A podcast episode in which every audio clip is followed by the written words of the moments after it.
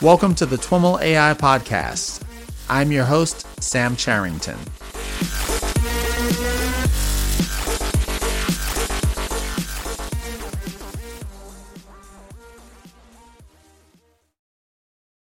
All right, everyone, I am here with Nir Barlev. Nir is the CEO and a co-founder of ClearML. Nir, welcome to the TwiML AI Podcast. Hey, Sam. Thank you so much. Really happy to be here. Hey, I'm super excited for our chat. We've known each other for a bit now. I think we first met at, it was like a GTC event or... Exactly. The last GTC that was not online, I think. Yeah. And we've had some really interesting conversations about the MLOps space since then. And so I'm looking forward to chatting with you here. Before we do that, I'd love to give our audience a bit of an opportunity to learn about you and your background and how you came to co-found ClearML.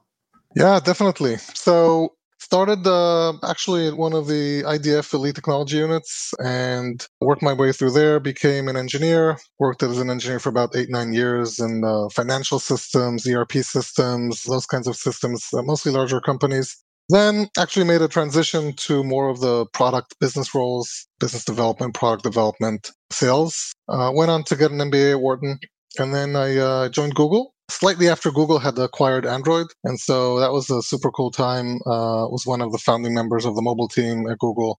Worked on the strategy with Andy Rubin, who's obviously an amazing guy. Built Google's voice recognition platform, which is kind of interesting. We built it at old technology, and now it's completely revamped based on AI.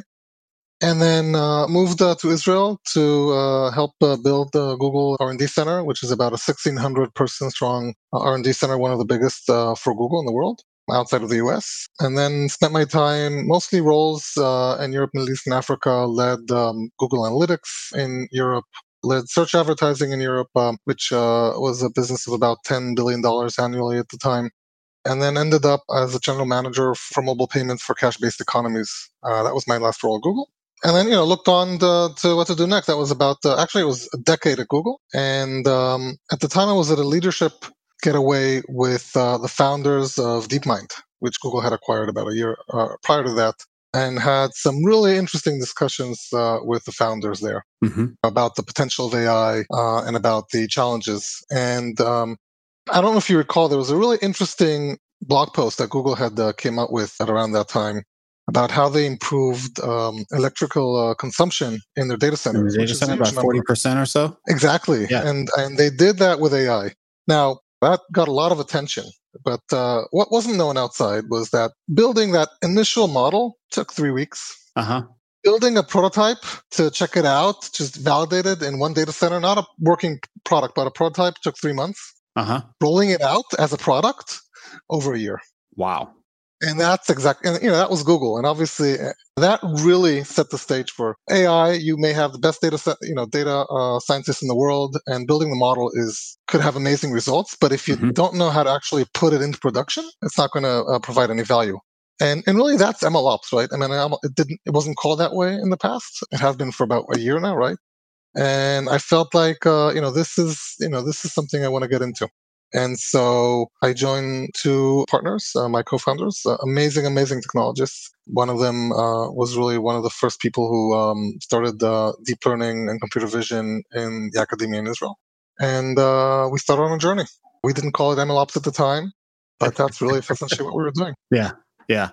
Wow, there's a ton in there. Do you remember the year? I'm trying to keep myself from going down the Andy Rubin rabbit hole because I don't think that's what we're here to talk about, but he's quite a controversial figure. The year for what? For that blog post? The year for the blog post. I'd say circa 2015, maybe a year earlier. Would you guess that timeline? Yeah, I think we're all working on that timeline in the MLOps realm. I'm wondering if you'd venture a guess as to what it would look like at Google today. So, I have a bunch of friends, obviously, at Google. It looks very different. I mean, obviously, Google is one of the world leaders in the space. And I think that Google was uniquely positioned to understand both the power and opportunity inherent in AI, but also the challenges that would be needed to surpass to be able to put it in production. And they also had the capabilities, right? They had data scientists and they had engineers And, at the time they called it Google Brain, which was the team there. And they had a lot of manpower and a lot of brain power going at this from many, many directions. And they had frankly, the resources to build this. And probably makes sense if you think about the scale that they're working at. But for 99.9% of the other companies, I'd venture to say it's not within their core competency to build the scaffolding for AI. Yeah. A lot of them, you probably want to have data scientists because if you want to be competitive in virtually every industry today, you have to integrate AI into your business. And so, you don't want to outsource that. But building MLOps, that requires a lot of expertise, specifically on that frontier between the science and the engineering, and being able to take the science and make it engineering. And that's what we're doing. Yeah. I think what I was looking for in that answer was you're kind of seeing Google as like Google's going to be the best that, Google's going to do this as good as anybody else. And so if they're able to cut the process down 90%, that's probably the best. That kind of gives us some asymptotic bounds around how good MLOps allows you to be. If it only impacted them 40%, then that says that there are fundamental challenges in the ML lifecycle that MLOps isn't able to facilitate. And, we've got lots of anecdotal figures, I'm sure you do as well, from your customer engagements. But I was curious if you had... From Google. From Google. Yeah. Yeah, unfortunately, I don't have those numbers from Google. Yeah. It's been a while, and that's, that's kind of like... sensitive numbers to share with an old friend. Yeah, absolutely. So I don't have those. Well, that's probably a good segue for us to dig deeper into the numbers and experiences that you do have and can share. Maybe good context for that is for you to share a bit about what ClearML is up to and kind of how you approach helping folks with MLOps and some of the ways that you differentiate yourselves from other folks. So when we think of MLOps, there's a lot of things that go underneath, right? The way we think about it, and again, it's not, there may be other smaller pieces, but generally speaking, you've got everything that has to do with getting the data into your system. And then you have what we call experiment management or experiment tracking and logging, which is how we think about the day-to-day of data scientists, how they manage their training experiments, how they can compare experiments for reproducibility, track results and be able to, that's basically their development environment. Then you have everything around orchestration, because literally from day one, if you're developing something, once you get beyond something that you can run on your own computer, you need to run big workloads on lots of data, and you want to be able to do that effectively on cluster. And so you have the whole orchestration piece. How do you actually get that to work really well? Because AI workloads are very different from regular software workloads. We can get into that later if we want, but that's another piece. Then you've got everything around data management, versioning, tracking, what has recently been called feature stores, which is part of it, data pipelining. And then you even have beyond that, something that we also are providing is what we call hyper data sets, which is not only do you want to be able to have data lineage and versioning and be able to manage your features for training and for deployment. You also want to be able to have in-depth analysis of the data at hand, right? Where are my data biases? Where are my SKUs? How do I manage those? Think of it as like BI for AI data. And so that's another piece in MLOps. Then you've got the whole piece around deployment and then monitoring, right? So how do you effectively deploy models? And it changes because there's deployment on the cloud, which is oftentimes machine learning, lots of models concurrently, but then you also have deployment on the edge. Think of all the use cases around deep learning, especially whether it's computer vision or sensor analysis, speech recognition, etc., that really live on the edge. And the edge could be, data center, it could be a robot, it could be obviously an autonomous vehicle, or it could be a small camera. So managing that and then monitoring the models in production and inference to identify model drift and concept drift, which is something that we have to live with in AI. And then that feedback loop, right? How do you actually connect that back together to create a situation where you could connect data coming in from the field with the original data set they use, balance that, retrain that, and then send up optimized models, ideally automatically.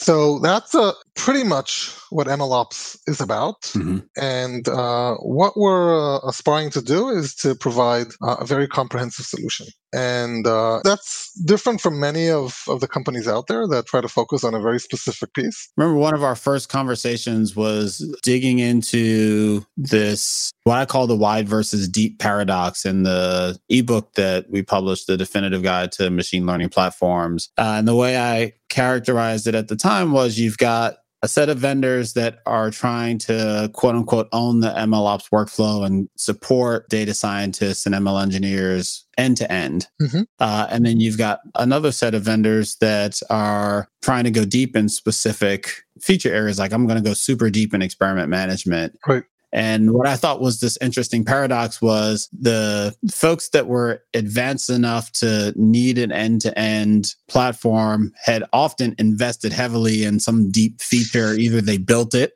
or they bought it. Yeah. The folks that knew enough about the problem that they knew they needed a deep solution often had gaps in their end-to-end pipeline. So the end result of this was that the deep vendors were kind of pushed to go broader and the broad vendors were pushed to go deeper.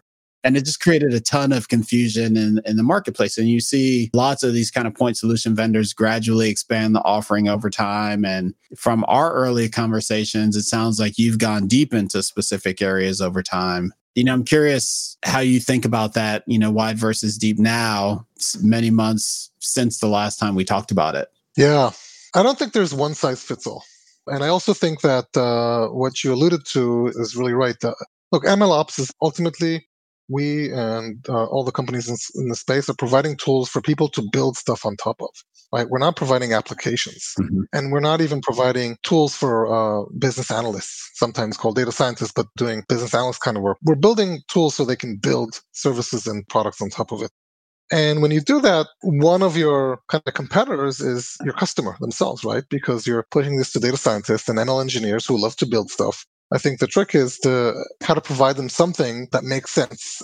Each one of them is going to have, each team is going to have their own different opinions on what they want to see.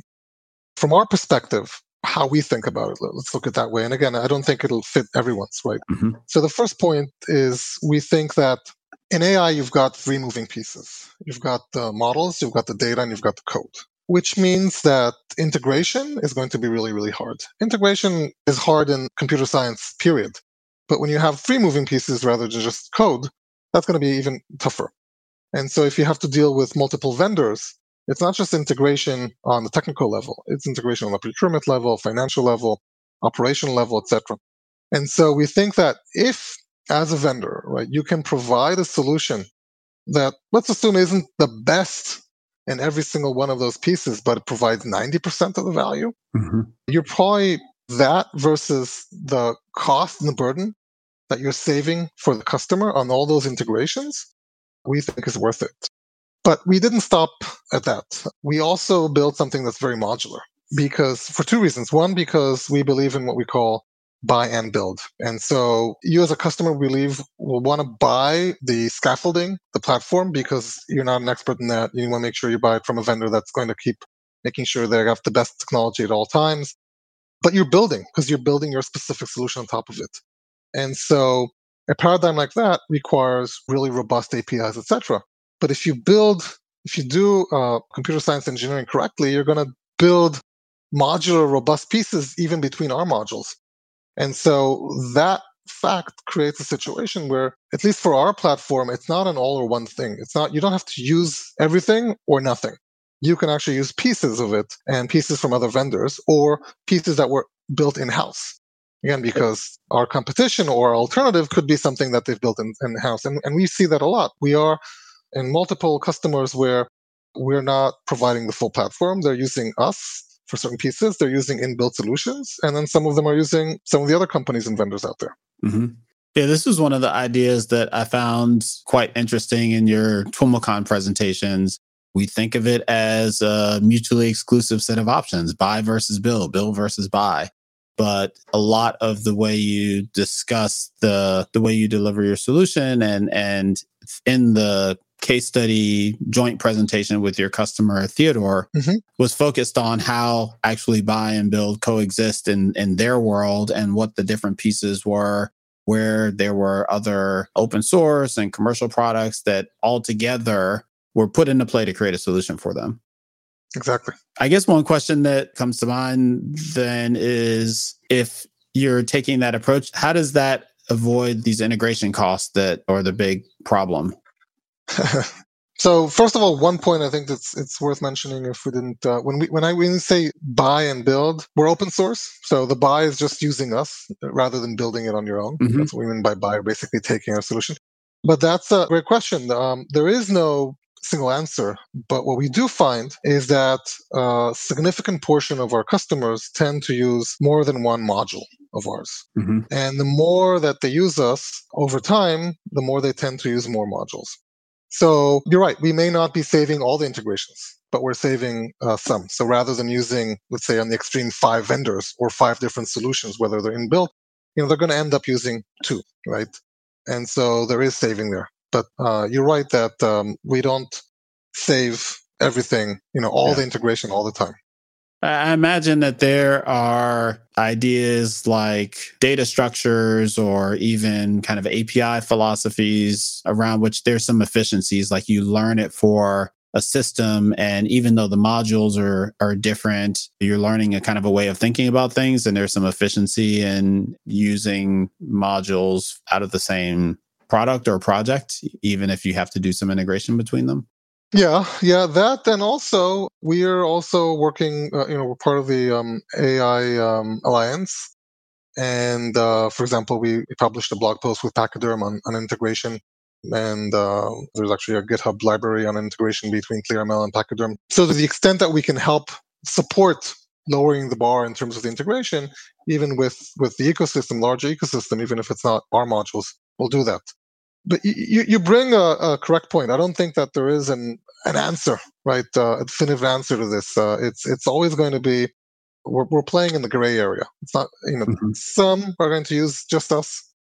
Some are going to not choose to use us and choose, other vendors or internally built solutions. And significant percentage are going to use us for a bunch of things, and so lower a significant part of their integration cost, and still decide that for a certain piece, for their specific use case, it's worth using some other vendor or some internal solution, and then they will be willing to pay that price for that specific integration. Mm-hmm. And within that, we obviously try to lower the cost of integration as much as we can.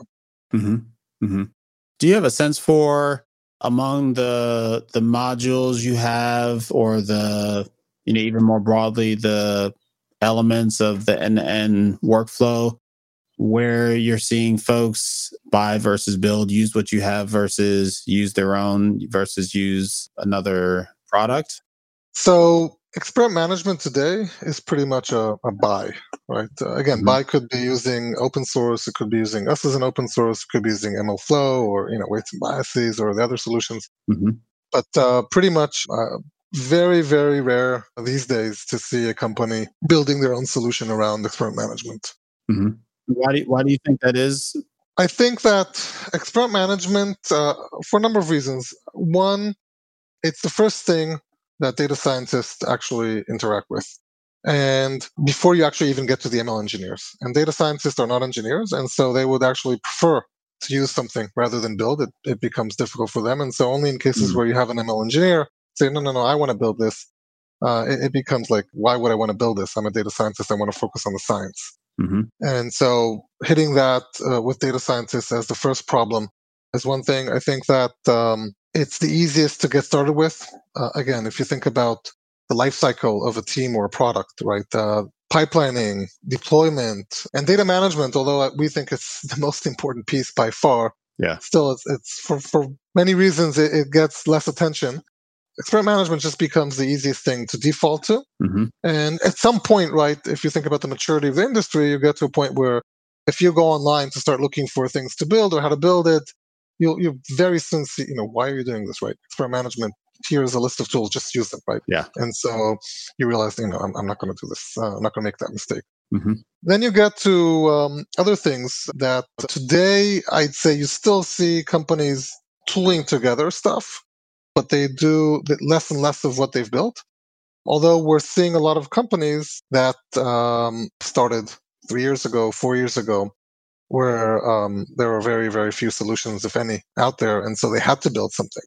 And so now they're faced with a dilemma. Do I continue to support what I've built, right?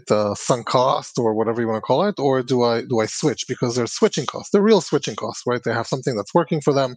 And so that's the dilemma that they're in. Mm-hmm.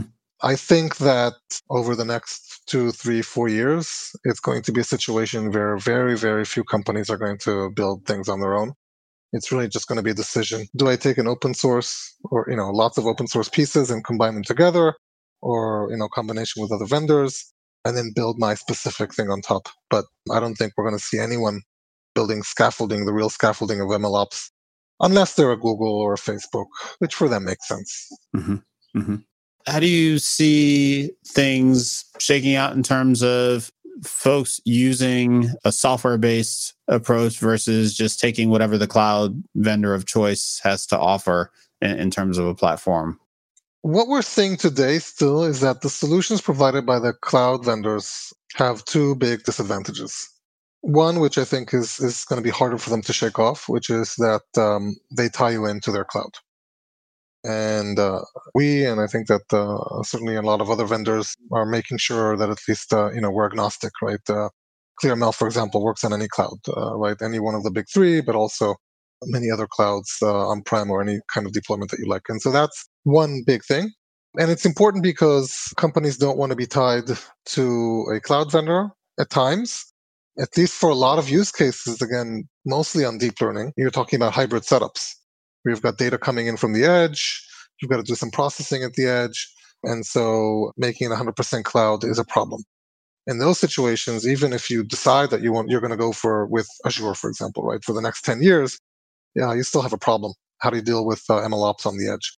That's one problem. The second thing is, at least to date, the MLOps solutions that are out there by cloud vendors, and this is, I'm going to quote my customers who come to us, is that these solutions tend to be very shallow and very opinionated. And so they will work really, really well if you're using it exactly the way that the engineers at cloud vendor company designed them. And they're great engineers, but they designed it in a very specific way, and it's very shallow, and you can do that really well, and it integrates incredibly well with their underlying other pieces in the cloud. But then if you want to do something slightly different for your specific use case, then a lot of times they're going to hit walls. Mm-hmm. And we have customers who've come to us exactly for that reason. Now, this is something that cloud vendors are going to probably work at. And so we're going to have a more challenging competitive landscape later on. But that's a natural progression of markets. Mm-hmm.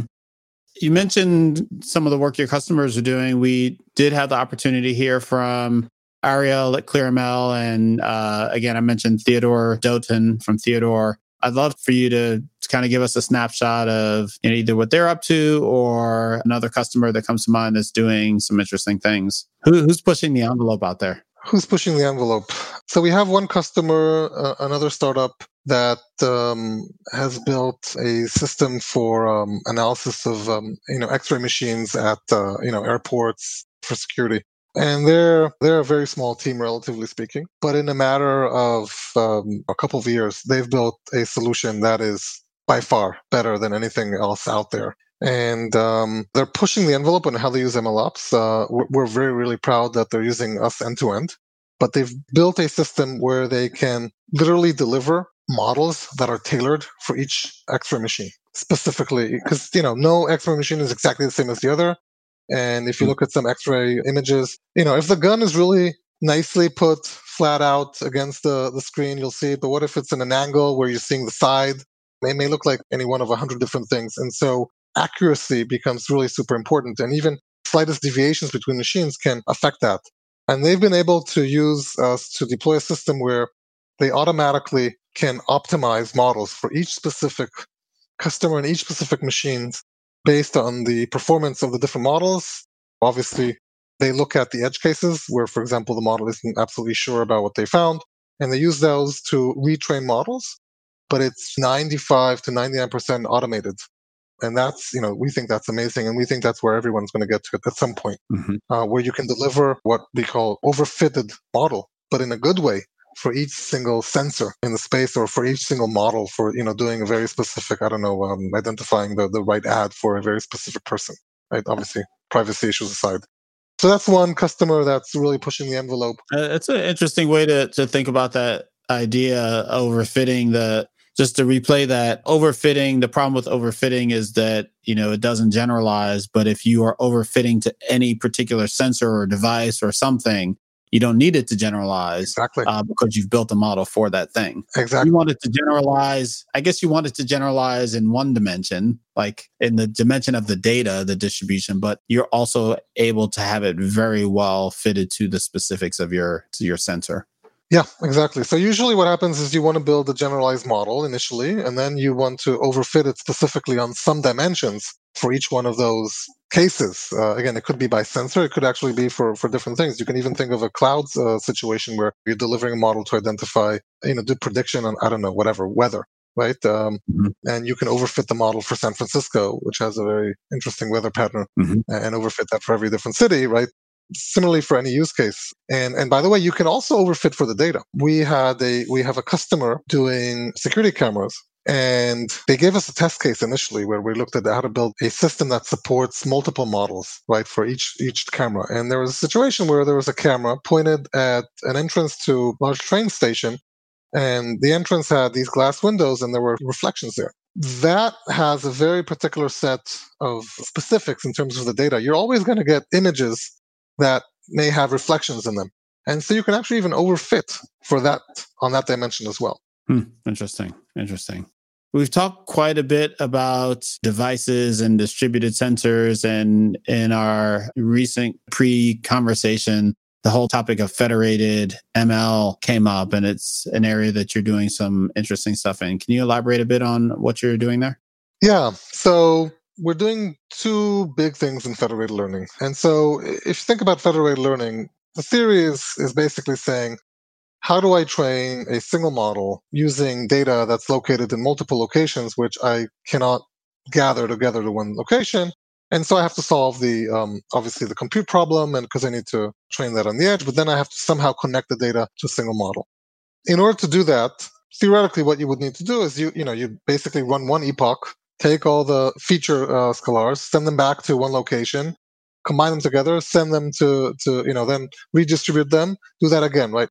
If you do that every epoch, obviously, it's going to take forever, right? When we train models, we do this billions of times, right? And so think of the network latency and et cetera. That completely doesn't work. So one thing that you need to solve is, how do you build a system that knows how to do that effectively, given the network constraints, right? So you don't combine feature vectors every epoch, but every X epochs. And how do you do that? That's too much and not too little. And then how do you actually also work on effectively doing that over a network? And then obviously do that from a security perspective, because again, you can't access the data. You have to make sure that when it passes through network, again, it's you can't get access to it. That's an engineering problem combined with a science problem. And so that's one aspect of what we do, and really figuring out and providing a solution that's very effective in terms of being able to deliver almost or the same results in terms of if I had trained the model with the data all in one location, and doing that in terms of an effective time and cost. The other piece of what we do. How much of the results that you've seen there would you describe as MLOps and the process of moving data around versus... I'm wondering if there's like an algorithmic component to this as well. There is a data science component to this, right? In terms of you need to figure out how you combine those, the feature vectors effectively, how you actually send, when you send that. That's a data science aspect to it. The engineering around sending this data securely, effectively, fast is a pure engineering problem. Okay. I don't even know if you want to call it MLOps. But you're getting it. You hit the nail on the head. There's aspects of both data science and engineering required to address this issue. And you can't do it without both pieces. And that's one piece. The second piece that we help, or that's fundamental to our federated learning offering, is the data aspect. This is what I call the hyper data sets.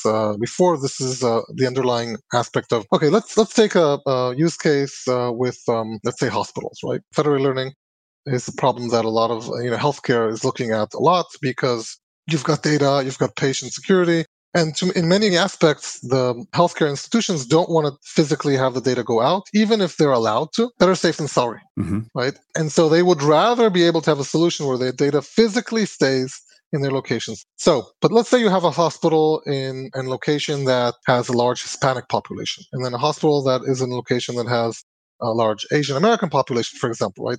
They tend to potentially have different diseases, let's say genetic disease, for example, again. And so, or maybe one location where you have more women than men, or where the population tends to be younger and older. And so if you want to build a model, you have to take that into consideration when you're taking data from those different locations. One hospital, which may be skewed towards more elderly population, may have more data than another one. And so do you use that at a ratio of 1 to 1 or not? And so for a successful model that's built off of federated learning model, you have to take that into consideration. And so you have to have a system that enables you to look at your data, at the makeup of your data, and at the SKUs and biases, and be able to rebalance that for training. And you need to be able to do that without seeing the actual physical data, because you don't have access to that, which is essentially what we provide with hyper data sets. We provide an ability for people to actually balance the data based on those aspects without ever having access to the data. And then the system itself, when it trains, it knows how to balance the data to make sure that you're not getting a model that's skewed because maybe one hospital has too much data about elderly people. The picture that I'm creating is like a database or data warehouse views. And the views in this case are doing data science things like stratification and weighting and stuff like that. So the data scientist isn't doing that as part of their model development process. They're just kind of accessing a data set that's provided via this view that does that stuff for them. Is that the idea? Exactly. Absolutely. We call it the data view. You hit on something really super interesting, Sam. You know, when we were talking to our marketing guy to work on, how do they explain hyper data sets and feature stores? And he's like, well, it's a data warehouse. Like, yeah, you're right. But for whatever reason, you tell this to data science, no, we don't work on data warehouse. We need to take the data out of the data warehouse and work on a feature store. No, it's a data warehouse. It's a database. You're absolutely right. Yeah. A lot of the features and capabilities we provide in hyper data sets are really essentially a database that was built and optimized for AI use cases. And is that the feature store in your solution, or is that specific to this federated ML, federated learning problem, and you do something else for, generic feature store, if we can call it that? So we've divided, you can think of it as actually 3 layers. We have a feature store, which is basically a feature store, how everyone discusses it, data lineage, snapshot in time, being able to serve it for production or for training, being able to look at all the features. That's one solution that we provide. Then we provide an additional module that we call hyper data sets, which is the ability to actually create those data views and identify the SKUs and have search capabilities within the data and then rebalancing it. And then the third layer is the federated learning system that takes advantage of that in order to deliver federated learning application or platform. Got it. And on the feature store side, I've got to imagine you come across the real time versus batch and, folks wanting to do both on a converged infrastructure. Like, do you have a take on that whole thing? Most of our customers tend to focus more on deep learning, where that's less of an issue. Okay. The folks, a lot of our customers in the machine learning space tend to basically use the feature store for development. And then when they're deploying it, they're just using the deployment server. And they're not necessarily connecting back to the feature store. By the way, there's overlap between feature store from that perspective, being able to deliver into deployment, and a lot of the deployment servers, even open source deployment servers out there that provide, some of those capabilities as well. Can you elaborate on that a little bit? For example, Triton from NVIDIA. provides a lot of the capabilities to be able to deliver data for inference optimally. And you don't need to go back and rely on a feature store for that. Got it.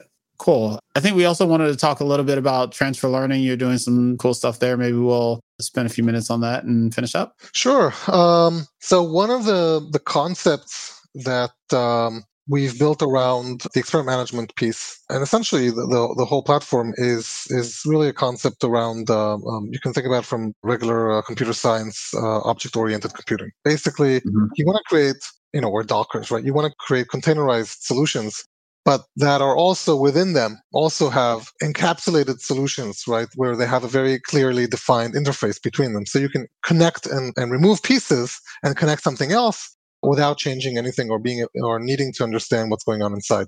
This is how we think of an experiment. When we think of a task, we think of, okay, it's an object that includes the code as an object, includes the data as an object, includes the model as an object, et cetera, and then you have the artifacts, the logs, the results, all those are objects. And then you go into concept of what we basically call clone, where you can, with a click of a button, basically clone that object with all the ancillary related objects connected to it. And what you can do now is start switching objects without having to go back to your underlying code.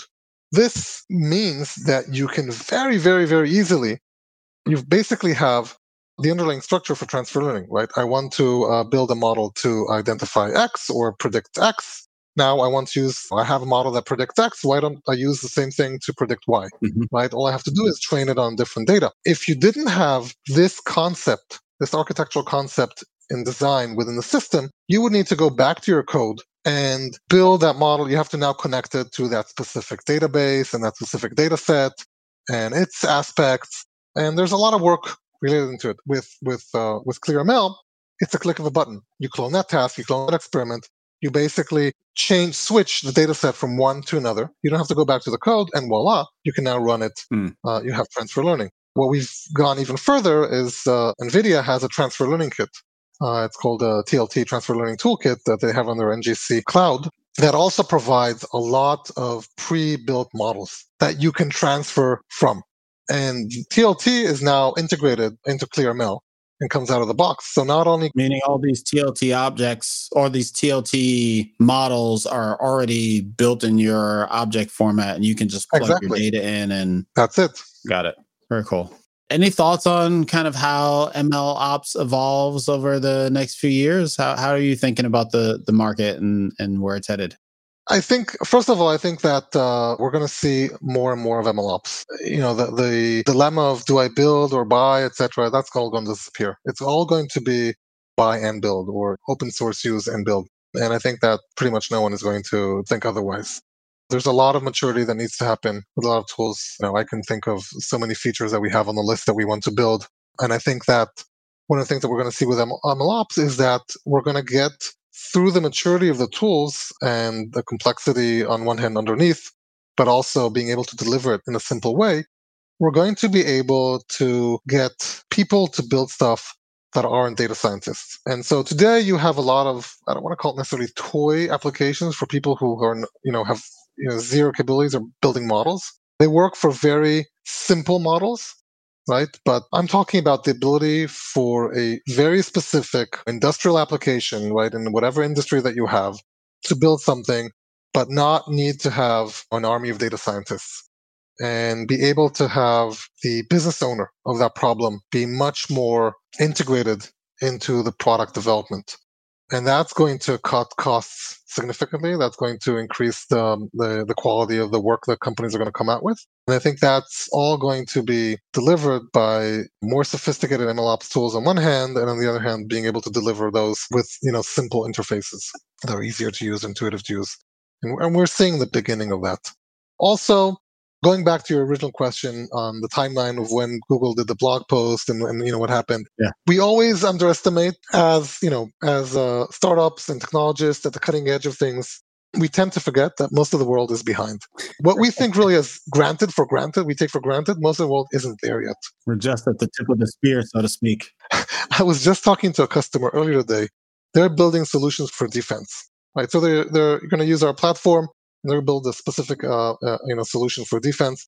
And he said that the one thing the CEO there told me, when I go to these defense contractors, the one thing I can say that's common across all of them is when I go from one side of the door to the other through that magnetometer, and they're going to check everything, and they're going to take, it's like I passed through a time tunnel 20 years back, right? So there's so much to do. There's a whole huge industry behind that needs to get up to speed on that. AI is really just scratching the surface, and MLOps is going to be able to deliver that to all those industries. And we're going to see that happening, you know, just that in the next 5 to 10 years is going to proliferate across all the industries is what we're going to see. Awesome. Awesome. Well, Nir, thanks so much for taking the time to chat and catch up and share a bit about what you're working on with everyone in the audience. Thank you, Sam, for the opportunity. It was a pleasure. It's always great to talk to you. You always have very insightful questions. It's a pleasure. Thanks, Nir. All right, everyone, that's our show for today. To learn more about today's guest or the topics mentioned in this interview, visit TwiMLAI.com. Of course, if you like what you hear on the podcast, please subscribe, rate, and review the show on your favorite podcatcher. Thanks so much for listening, and catch you next time.